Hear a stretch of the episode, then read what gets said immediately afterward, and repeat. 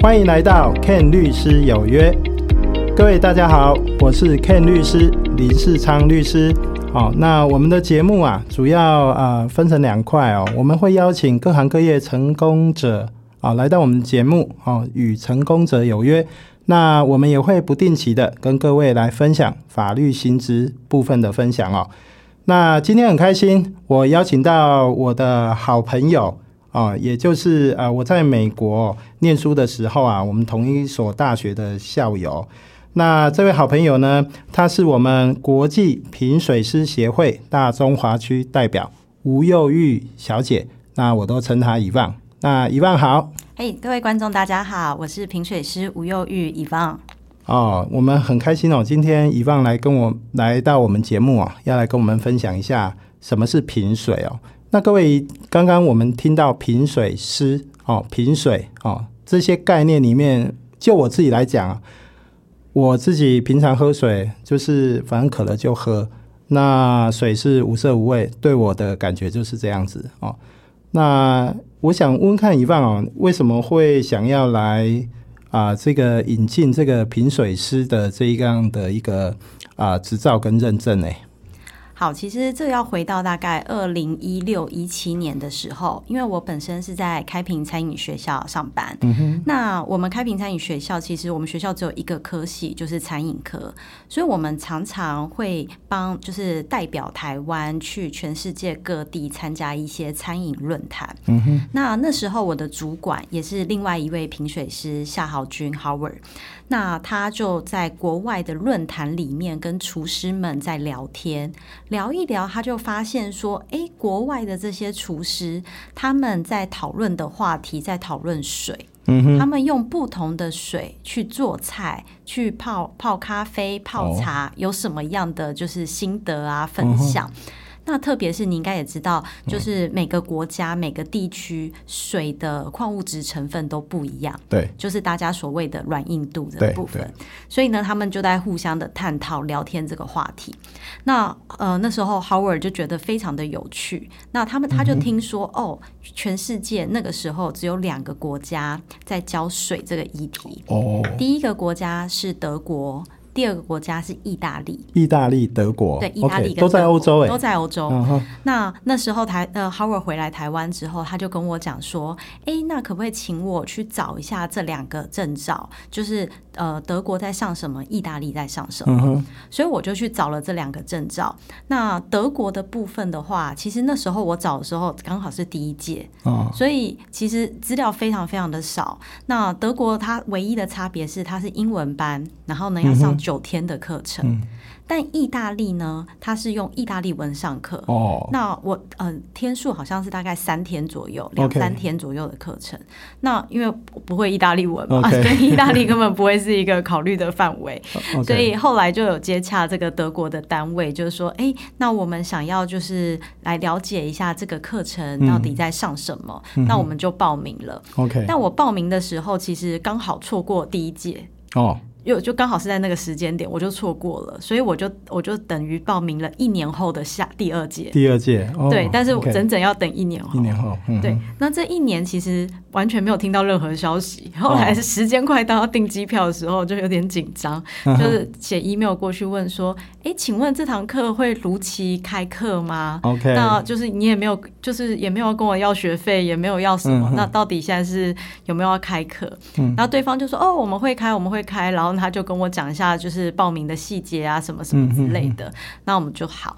那我跟 Howard 就。就是代表学校，我们俩就去上了。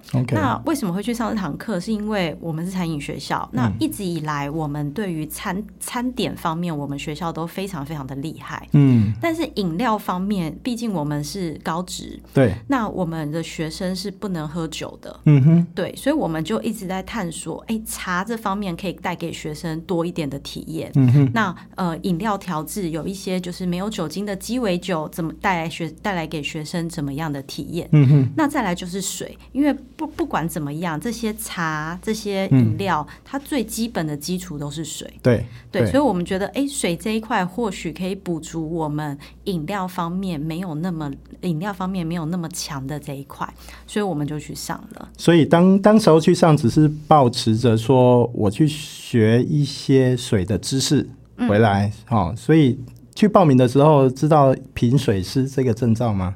呃，因为我们考的时候就是考到这个，就是要考这个证，就是要考这个证，就是要考这个证照。但是其实我我们对于这个东西一开始的想象，只是说我们可以替我们学校的课程跟添加些什么可看性，我们可以带回来给我们的学生有什么样他们更多的学习。你在德国品水师上课的时候，你的同学是？全世界各地吗？还是跟德国人一起上？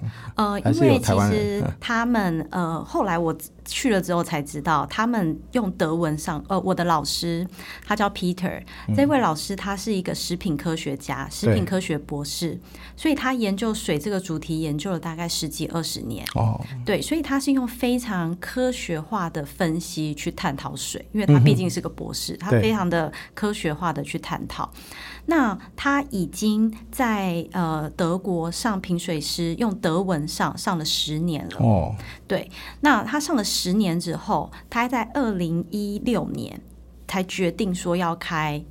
英文班哦，所以二零一啊，我是二零一七年去上的。他二零一六年开了第一个 international class，用英文上课的。嗯，那在那个之前全部都是德文。嗯哼，对。那他所以他上，所以我们上课的呃学员都是来自世界各地。哦，对。譬如说有来自于土耳其的美食家，哇，来自美国的呃 master wine 的那个就是侍酒师，侍酒师。对。然后呢，还有来自于就是世界各地的不同。同的水厂的一些就是工作人员、行销人员或者是一些开发人员，都跟水有关系。所以你的同学这样听起来都是在啊每个国家在食品领域的专家。对，但也有一些是兴趣人兴趣人士，对，也有一些兴趣人士。OK，那呃，如果要成为品水师的话，他大概需要什么样的一个门槛跟资格啊？好，其实我觉得什么需要什么门槛跟资格，最重要的是你要喜欢喝水。喝水，对。但是呃，一年其实我们就只有一个班。一年就只有一个班，对，所以我们在台湾的话，因为后来我跟 Howard 就觉得这堂课非常的不错，对。那我们上完之后，我们在二零一七年到一八年，我们就谈了一年的时间跟德国，我们要把这个课引到台湾来，应该说不止台湾，我们想要把它引进亚洲，对。所以呢，我们那时候就跟他讲说，我们希望跟他合作，嗯哼。那他上英文版，但我们帮你把所有的东西跟融入我们学校的专。业，然后我们开一个中文版的课程。OK，对，那课程内容是以德国的英文版的为基础，可是我们增加我们学校的专业领域在上面。哦，对，就是对于餐点、餐饮搭配的这一块的领域在上面。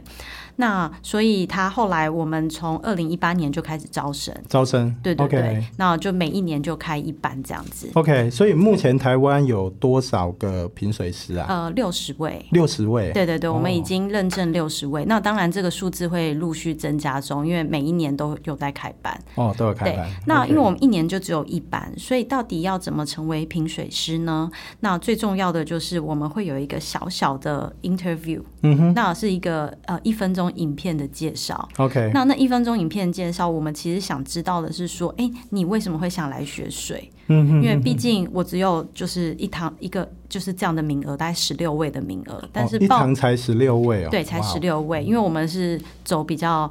第一个学费不便宜啦，OK，然后再来就是，可是学费不便宜原因是因为德国也是这个价钱，OK。那德国那时候有跟我们讲说，呃，你不能到了台湾，你就会收另外一个价钱，因为这个东西我们的课程就是值这个价钱，OK。对，所以呢，第一个学费不便宜，所以我们我们也会走比较精致化的教学，对，所以我们只有十六位名额，但报名人数通常都会超过十六位，十六位，对，通常都会超过。那我们要怎么去做一个取舍的一个？动作，所以我们后来决定说，哎，那我们就是就是开拍一个影片，嗯哼，然后一分钟你就介绍你自己为什么会想来学这堂课，那这堂课你希望带来给你什么？OK，对，我们就是以这样的一堂这这一个很简单的来一分多钟的呃介介绍影片，所以你们会根据那一分多钟的影片来。啊，我可以说是筛选说谁可以来参加这个评水师的证照课程吗？呃，应该是说我们这一分钟的影片，我们主要想了解，我们希望这堂课是来自各行各业。OK，对我们不希望单单一领域的人太多。哦，对，所以我们希望，因为呃，其实课堂上是九天的连续的课程，那是都是整天。那我们希望有不同各行各业带来的一些呃 know how 啊，带来的一些呃分享，然后可以让课堂激激起。不一样的火花，OK，所以我们会希望是越来越多元化的人来来参加是越好。OK，OK，我曾经在一个节目上有看到以望上节目，嗯，跟刚刚提到那个 Howard 也上节目，那同时他们也有邀请另外一位这个来宾，也是评水师，但我注意到他的身份是医师。哦，对对对，对，那。比较好奇哦，医师为什么会想要去当品水师？是兴趣吗？还是说，呃，他职业需要，或者是跟品味有关系啊？是，好，我们其实这台湾这六十位品水师里面，大概有两。两位医生，两位医生，对，然后哎，三位，三位，三位医生，然后有营养师，好像就有两位，啊哈，对。那其实我也有问过他们说，哎，其呃，你们为什么会想来学水这一块？那他们其实跟我讲的就是说，他们觉得水这一块其实目前而言还没有太多的呃，太多的大家对于水没有太多的认识。嗯嗯那其实水，因为我们就像刚刚 Ken 讲的，大部分我们喝到的水都是。无色无味的，OK，对，但是其实水并没有，呃，应该是说水其实有味道。嗯，那水的味道是来自于矿物质成分。对对，但是因为我们在台湾，应该说在亚洲，我们习惯喝的水都是所谓的软水，嗯，矿物质成分很低很低的，就是过滤过后的水。对，所以如果大家有去欧洲旅游，你就会发现，哎，怎么喝起来的水的口感，口感，然后完全就是不一样，就是跟我们台湾喝到的是完完全全是不一样的水。OK，这这让我想到我们在呃台湾的超商啊，有我记得啦，有一开头。的嗯是这个水包装水，跟我记得另外一排好像是 Y 对不对？Y 开头的。那哎，一万可以简单分享啊。如果这个呃，我们刚刚讲的软水跟硬水过滤后的水，我可以称它是自来水吗？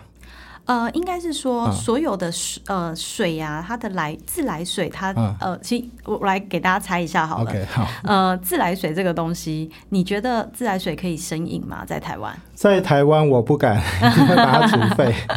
但我家里会有买那个呃过滤器啦，是，它滤过以后我就直接喝了。是是是，就不会煮过过滤完就不会煮。对对对，我我我是啊，除非要喝热水我才把它加热。但是以前没有过滤器之前，就是不敢。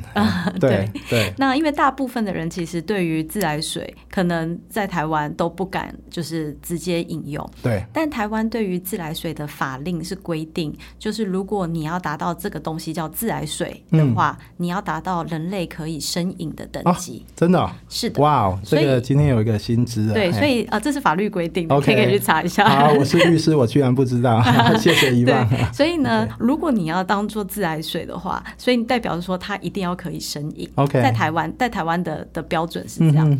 那可是为什么大家都不敢生饮？嗯，原因就是在于你家的管线。是多旧的管线，比如说有铅水管的问题呀，这些的，还有你们家的水塔多久没清洗了？OK，那因为台湾大部分的大楼都是属于比较老旧的大楼，是，所以当然大家是不敢生饮这一块。是是是。但是之前我有曾经去一个小学做演讲哦，嗯然后我就通常都会问大家这个问题，说：哎，请问大家就是有没有就是那个自来水敢不敢生饮？对。结果那个班全部人说可以。哦，你说在小学是台湾吗？台湾的小学。对台北的，然后我我那时候有点吓到，我整个在台上有点吓到，我说：“哎，这这个怎么反应跟我想象的不一样？”因为年纪世代的认知有落差嘛。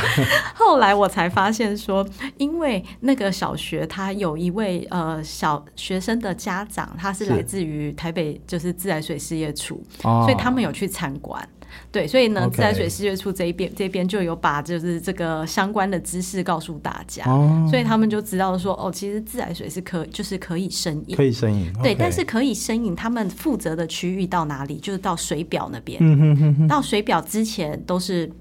政府的责任，自来水事业处那边的责任。但是进了水表之后，就是你大楼自己的自己的责任，就是你的管线、你的水塔那边就是你自己的责任。对，所以其实他们呃负责就到那个水表那一块，就等于说水表那一块之前是绝对是可以到生饮的。嗯哼，但你敢不敢生饮，就是另外一回事，另外一回事了。OK，好，那呃，有关这个平水平水啊，哦，那。呃，是不是乙方也来跟我们分享一下？就是当一个平水师，他要平水的时候，大概会从哪几个方向来品水？比如说，呃，鼻子闻又没有味道，那我自己舌头我把它喝下去，我觉得就是水，然后渴的时候很清凉啊。那呃，在一个品水师的角度来看，你要去品水，你的鼻子啊，你的。啊，嘴巴啊、舌头啊，哦，是是要怎么样去感触这些啊水的特质，然后可以来做一些区别。好，其实品水我们可以跟品酒其实蛮像的，我们可以分成几个区块。第一个就是眼睛，我们先用看的。那我第一个看的时候，就会先看说，哎，这个水的清澈度怎么样？清澈度对，所以从眼睛看，从眼睛先看，因为有一些水，呃，因为大部分我们喝到的水，其实现在市面上所有的水，大部分百分之九十八以上都是包装饮用水。对，包装饮用水，真正叫做矿泉水的非常非常的少，因为你要叫做矿泉水这三个字有非常严苛的要求，你才能叫做矿泉水。是，所以市面上你喝到的水都是包装饮用水。什么叫包装饮用水呢？包装饮用水就是经过消毒过滤后的水。嗯哼，对，它有经过消毒过滤，所以大部分你经过消毒过滤的水，你不太会有，说真的不太会有什么问题啊。OK，对，它不太会有什么问题，因为它已经都消毒过滤过了。嗯但是如果你喝到的今天是自来呃是矿泉水的部分，矿泉水跟包装饮用水最大的不同点在于，矿泉水不能消毒过滤。不能消毒过滤。对你今天喝到的矿叫做矿泉水，它喝到的每一口每一滴都跟地底下是一模一样的哦。所以如果它没有，比如说生菌素或者是一些。一些要求，它没有达到这个等级的时候，它根本不能叫做矿泉水。嗯哼，对。所以矿泉水的确就会有一些这样的问题。你可能呃，台湾是比较不会，但是在国外，像我收到一些 sample 啊，我曾经有看过，我光看，哎，仔细看就会发现，哎，你下面就有一些小小小的石头，结晶吗？还是石头？石头就是就是就是那种细沙那种。哦，细沙。对对对，OK，对，它有这种细沙，就的确会有这样的状况，然后或者是。呃，结晶的话也是蛮常见的，对，因为结晶是因为矿物质成分的关系，它有一些沉淀，这是很正常的一个现象。对，所以呃，基基本上你第一个就是用眼睛看，眼睛看，对，眼睛看，颜色会不一样。颜色的话，这一点很特别哦，大部分的水都是透明的哦，大部分。但是如果你的水铁含量过高的时候，嗯。它就会有点淡淡的黄色，淡淡黄色，但是还是可以喝吗？可以喝啊，因为含铁，铁本来就是矿物质的一种，还可以喝。但是呢，呃，欧洲的法令有规定说，呃，因为可能含铁的水，大部分的水含铁的话，它会有这个颜色跟味道。因为铁的味道是什么？铁的味道哦。哎，其实我只能想象，就是铁锈味，铁锈味啊，对，就是铁锈味。那其实不是那么好喝嘛，对对，所以很大欧洲的法令有规定说，哎，你可以把铁含量降低哦，对，可是其他的成分你不行，不行，对，你可以把铁含量降低一点。所以呃，有一有时候如果你看到一些水有点黄黄的，哎，你可以先看一下说，哎，会不会是铁含量比较高？哦，因为呃，铁的话其实遇到氧气它就会。就会氧化，氧化，对，然后就会变成有一点点黄黄的这样子。OK，对，但是呃，像我的德国老师的太太，她有贫贫血的问题，嗯哼，所以她每天就喝那个铁含量很高的水，就是喝个五十 CC。哦，这样子，对，所以会会如果喝的话，长期来讲会有保健。对，因为在德国，所以刚刚我讲说，为什么有些医生、营养师会来学，原因就是因为其实水中的矿物质成分比我们想象中的多很多很多，然后还有营养成分，所以譬如说有钙啊、镁啊、铁啊这些东西，它可以补足一些身体上面的。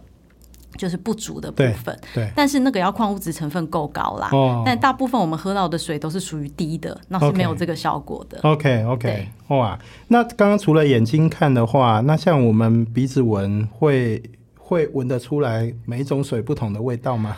好，这是一个很好的问题。如果你闻出任何的味道在水中 OK 就代表那个水有问题。啊，对，就是坏坏掉的水。就坏掉 对对对，就是坏掉的水。哦，对，所以坏掉的水大概有二三十种味道。嗯，对，那这种这个我们在课程就会教，因为每一种不同的味道代表它的污染源不一样，，OK，有一些是生物型的污染，有一些是化学型的污染，嗯哼，所以呢，它因为不一样，所以会有。呃，味道会有不同。譬如说，好了，有一些可能是在水源处就污染到了，嗯那有一些是在装瓶之后污染。所以呢，这个坏掉的味道对于水厂的工作人员来讲非常的重要。哦，因为你判别是哪一种污染的时候，你才会知道说，哎、你哪里有问有题。哪里有问题？对，有时候是水源地的藻类过多过多，对，然后有时候是装瓶的时候，哎，哪一个机器环节是有问题的？对，那这都是有可能。但是大家只要注意到，只要你闻到任何的味道，即使是香味 香味通常都是坏掉的，都是坏都是化学性的污染。OK，对，像我闻我闻过一个，呃，我喝到就有闻过一瓶水，它是那个青苹果的味道。青苹果，对，青苹果的味道就是水源地那边有有有部分的污染哦，污染源，对，哦所以呢，他们的水源就有问题。OK，这这也告诉我们大家啊，只要在喝水感觉味道或者有气味不对，就要把它停，下来。相信你自己。对，对，相信自己。所以像有时候那个呃，有一些水是在车子上放很久，对对，那你有可能打开来，夏天台湾天气温度又很高，对，你一打开之后就发现哇，这个味道怎么好像有一点怪怪的。哦，对，通常这样也就不要再喝了了。对对对。，OK，因为那个瓶子啊，或是呃运送的过程高温高压啊、对于嗯瓶子的稳定性其实也有差差异。OK，那会不会瓶子的稳定性里面会不会有什么东西释出来那影响到水也是有可能的。OK，了解哇。那所以水的学问啊，真的也非常大哦。我们刚刚这样整个听下来哈、哦，呃，要啊、来品水，从眼睛看，从鼻子闻，哦，那都是一门学问。对，还有喝。还有喝。哦，嗯。那喝的话就是就是用舌头喽。对，喝的话呢，其实我们就会呃，其实舌头我们会建议大家喝两口，啊。第一口先去找你的酸甜苦咸，OK，因为我们的舌头其实只测得到五个味道，对。酸甜苦咸鲜，啊。水中没有鲜味，所以呢，我们就会找第一个去找一下酸甜苦咸。第二个，我们就会去找水的口感是什么。口感，譬如说滑顺啊，然后干涩啊，或是气泡的强度啊，然后有时候会有一些尾韵啊，会带有什么苦味啊，或者什么的。因为这些东西其实都是矿物质给你的味道。哦，刚刚有提到气泡，嗯，我的认知，只要水里面有气泡，它一定是人工灌气体进去的。我这样的认知是对的吗 有一部分对，一部分不对。？OK，原因是因为全世界百分之九十九的水都是添加的气泡水，但是有大概百分之一的水，它这些水是地底下本身就有气泡。哦，所以有天然的气气泡水水，，没错。哦那天然的气泡水通常通常呃都会在火山附近，火山附近对，因为火山压力的关系，把二氧化碳溶于水中，嗯哼哼，对，所以呢就会带来给一些天然的气泡水。，OK，对，所以这是蛮特别的。天然气泡水啊，通常颗粒都比较小，都比较细致，跟我们一般喝到的气泡水比较不一样。我们一般喝到的就是 Seven 那种气泡水，你应该喝一口，你就会知道说，哇，就是很强劲，很像汽水。对，但是天然气泡水是有一点点会觉得，哎，它好绵密，它好细致，它怎么好像 就是有气泡又有点没气泡的感觉？对，对，它这种比较是属于天然气泡水，哦，OK，对，所以是哇蛮特别的。所以眼、鼻还有舌头都是成为一个品水师啊，他必须要去啊判别什么样的水是好坏或种类必须要用到的嘛。没错，对没错。不过这些东西就是感官品评的方面是可以靠训练的。训练对，可以靠训练指导的。因为如果我们不跟你讲说，哎，这些东西是什么味道，那你也不会知道。譬如说，钙是什么味道，镁是什么味道，钠是什么味道就是我们要先告诉你是什么味道，你才有办法去判别的去判。别哈。对，OK。品水师我的认知哦，就是你拿到这个证照以后啊，哈，它啊、除了是一个资格哦，我的认知它可能也是一种生活品味的证明。所以我我我会想要了解说我，啊品水本身呢，它跟餐饮的搭配，嗯，哦，就是一万可不可以来分享一下？就是说日常在啊做我们在餐饮的时候，什么样的餐可能搭配什么样的水，是是是，会是比较好的一个啊搭配。对，因为随着米米其林进台湾之后，我觉得餐餐点做的好吃美味是一个最基本的需求。嗯所以现在越来越多人其实是在讨论一个东西，叫做餐饮精致化。哦，餐饮精致化。对，你要怎么样去做？像现在，我相信我相信 Ken 应该有感觉，进一些餐厅，哇，他们的装潢越来越漂亮，没错，摆盘也越来越的抢眼。那到底要怎么去做到这些不一样的地方？对，所以在国外啊，其实已经有。有水单，因为国外品水师的发展其实已经是很很久的一个历史了。对，那为什么他们会那么久？是因为他们本来天然的水源就非常非常的多，所以你可以看到很多的进口水其实都来自于欧洲这个国家，所以他们研究水这一块已经研究了很久的时间。但是到了亚洲呢，其实亚洲大部分都是喜欢喝过滤的过后的水，他们对于水的知识很就比较没有那么多，加上我们喜欢的口感也不是。特别喜欢就是比较比较矿物质成分比较高的水，对，所以呢，变成到了亚洲之后，变成哎，现在餐饮精致化，大家也开始越来越接受水这一块了。嗯哼所以在台湾，其实现在越来越多米其林餐厅也出现了水单这个东西。嗯哼，对，你们他们会要求不一样的呃餐点搭配不一样的水。OK，对，那有一些是搭配。譬如说，他们就会说啊，怎么样的水适合？譬如说，你吃牛排的时候，对，牛排其实味道比较重，嗯，对，那你就会适合搭一点咸一点的气泡水，咸一点的气泡水，对，那你可以把这个味道做一个 balance，是钠含量比较钠含量比较高的，没错，钠含量比较高的气泡水，这时候你可以做一个 balance，对，那还有一些是以水入入菜入茶。对，现在很多人其实很喜欢喝茶。那茶一斤，其实你呃要要贵的也是非常非常的 非常贵。对对。那之前我有认识一个呃客人，他就有跟我讲说，他就跟我分享说啊，我买水我都只买就呃台湾有一瓶水非常的贵，现在已经买不到了啦。对，因为全世界缺货，一瓶水它要三千八百块，三千八百块，七百五十毛。哦，哇哦。对，然后呢，他一次都买个十二瓶。对，十二瓶这样回去。那其实一般人一次买十二瓶三千八百块的水，其实不常见，不常见。对，而且特别只有七百 毛一瓶呢。对对对。然后我们就问，那那个水比较什么特别的？它是北极的冰山水。哦，北极对，那一年就只有一万三千瓶，然后它的矿物质成分非常非常的低，那喝起来什么口感呢？喝起来就有一点点像就是融化的冰块，但是非常的甘甜，真的蛮好喝的。嗯那我就问他说：“不好意思，你为什么要买那么贵的水，然后买那么多？你的用途是什么？”对，他就说：“哦，我的茶我都喝，我都喝什么什么茶？我的茶一一一斤就多少钱了？嗯哼，这个只有这这个水可以配上我的茶。”对，然后我就想说，哦，你这样讲也是蛮有道理的，因为他的茶一斤就是二三十万，然后他就说我我我不想要用比较烂的水来泡我的茶，对。对，所以我一定要用这样的水去来泡我的茶。哇，对，那包括咖啡也是一样，对，因为现在很多咖啡的人就在讨论，到底用用什么样的水来泡咖啡。嗯哼，对，所以咖啡、茶这些还有餐点，其实都有非常非常多可以探讨的部分。哇，今天真的学蛮多的哦，就是以望他身为一个呃品水师，那呃学了这么多水的知识，那特别以望他有这个餐饮的经验，刚好提到哈，我们是。开平餐饮学校这边嘛，哈，那我想问问看一范哦，你成为品水师以后啊，哦，特别啊，你也是我们这个认证的啊国际品水协会大中华区的代表，是。那成为品水师以后，你对你的生活有没有影响啊？比如说你不能吃太辣，或者是啊喝太烫的水，你的舌头被烫伤了。那我我能够想象，如果这样子的前提之下，你要来进行这些啊评水师的课程或啊评比的时候，应该会受影响吧？会受影响，所以我觉得对于，因为我自己本身饮食方面是蛮清淡的，所以饮食方面我觉得还好，因为我本身就吃的比较清淡一点。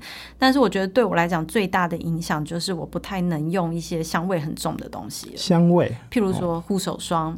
就是说，你洗头发的洗发精，你就不能选择呃，就是香味很重的。对，那我也很久很久没有喷香水了，我香水其实都已经放在那，都可能过期了。哦，OK，对，因为这些呃气味都会影响到我品水的时候的判断。OK，对，因为我常常会接一些 case，然后呢，就是写一下这些水啊的口感呐、写一下这些水的特点是什么。那其实很多很多部分是需要盲饮的。OK，那鼻子会影响到就是感官品评非常重要的一块，对，所以其实如果用到这些味道的时候，像我记得我有一次就是去给别人洗头，对，对，那那洗发精就不是我自己的嘛。洗完头之后，我下午有一个品评的工作。那那一天我写完的东西，后来我全部都作废，因为我发现我那天一直闻到我头发的花香味，哇，特别是我已经没有在用这些味道比较重的东西之后，我对于这些味道是很敏感的。是对我觉得对我来讲，最大的差别是这个。好。那你觉得你这样的牺牲大吗？你说这样牺牲值得吗？对啊，牺牲值得相应，就是说你要执行品水师的业务，但是你喜欢的香水，那饮食要保持清淡，对，对，我觉得是值得的啦，因为毕竟就是，当然你呃，就是做这样的工作，呃，得到这样的收获，你一定要付出一些代价。哦，对，所以我觉得这个代价是我可以接受的代价。OK，那最后一个问题也要来请教一下以放哦，就是说你成为评水师以后哈，那一般你的品水师的工作内容哦，我想我们啊、呃听众朋友大家应该也会有兴趣说，你日常的工作大概有做哪些内容啊？好，其实大部分讲课是一定的嘛，教书讲课，然后呢做一些讲座，这些是蛮基本的。还有一些工作就是感官品评的工作。嗯哼，对，那感官品评的工作的话，其实我的对象不包括于瓶装水，像是瓶装水、净净水器这些都有，然后替他们的水去把他们的特点找出来。因为大部分的人其实都知道说，哦，我们的水就是很不错，很不错，但是不错在哪里？哦对，到底是口感不错，还是说，哎，它哪一个点是一个很特别的点，可以再去做放大，再去做宣传的？对，然后感官品评这一块，其实我接的 case 也蛮多的。哦，对然后还有一些是搭配的部分，搭配嗯因为像有一些餐厅，那因为很多因为学校的关系，所以我们认识蛮多餐厅的。餐厅就想要挑水的时候，就刚刚像 Ken 讲的，他们想要挑水，他们想要挑一些特别的水。可是我们的餐厅到底要用什么样的水？我们的餐点是适合什么样的水？中餐适合的水跟西餐适合的水，诶，可能是不一样的水。哦，对，因为味道的层次跟餐点的口味的轻重完完全全不一样，所以呢，到底要挑怎么样的水？所以我们这边也有在协助，就是水呃，就是餐厅这边来做挑水的部分。所以所以你你也会给餐厅一些餐饮食材上有搭配水的这些建议哦？对对对，因为我自己在就是呃有一家公司叫做 Water Selection，OK 我跟他们有合作。那这家公司它其实就是引进各个不同的矿泉水，哦全世界不同的矿泉水。那我们其实那家公司它其实呃就有供应货，就 Water Selection 供应货给不同的餐厅。哦，那这样子的话，餐厅其实问题就是他不知道怎么挑选水。对，对，所以在挑选水这一块，因为没大部分人没有比较专业的知识，嗯那这时候我我我的工作就是介绍他说，哎，这瓶水的特色是什么？那你可以搭配怎么样的餐点？那你的口感大概会是怎么样？哦，OK，、嗯好特别的工作。其实 啊、呃跟我呃呃这个认知的品酒师其实性质上有点相类似嘛。对，有点相类似，有点类似，对，只是说呃呃，我们现在把酒换成水 对，就是但是东西产品不一样，不一样，但是我觉得就我而言啊，品水的难度更高了。哦，应该是说水它比较没有太多的味道，跟其他的，就是你一定要受过一些专业的训练，你才知道说你要去怎么形容这一支水。哦，对，而且最主要是你要讲的让对方听得懂。听得懂，嗯、我我我想今天我都听得懂啊，好，因为对我来讲，水就是渴了就喝哦。那啊、我也常常真的像在车上，我拿到这个矿泉水瓶装水打开喝，那我觉得哎。怎么今天喝起来比较甘甜？是哦，或者一打开，哎，今天今天味道有一点香气嗯哦，但是我还是喝了。嗯，所以下次就知道，下次相信自己就知道不能不能不能喝了哦，因为有味道就代表是坏掉哈。是我们今天非常谢谢我们这个这个品水师啊、这个遗忘吴忧郁小姐来到我们节目哦。那 Ken 律师有约，我们与成功者有约。那呃，如果我们各位呃听众对于品水师啊有兴趣的话，其实 Google 品水师应该都会有一些相关的资讯，对吗？就是课程啊或者什么的都其实都会有哈。那刚刚有提到这个 Water Selection 这一个跟你合作的这一个平台哈，它有各跟各个餐饮业有合作有关水的部分哦，那也有助于我们啊大家对于水的认知哦。那水无色无味啊，但是呢啊，尝起来不会有太多味道，但是我们又缺它不可。是没错，对日常生活必备的一个元素哦。今天非常谢谢遗忘好，那谢谢 Ken 啊，Ken 律师有约，我们今天节目到这里，谢谢大家，那期待我们下一次再相见，谢谢，谢谢。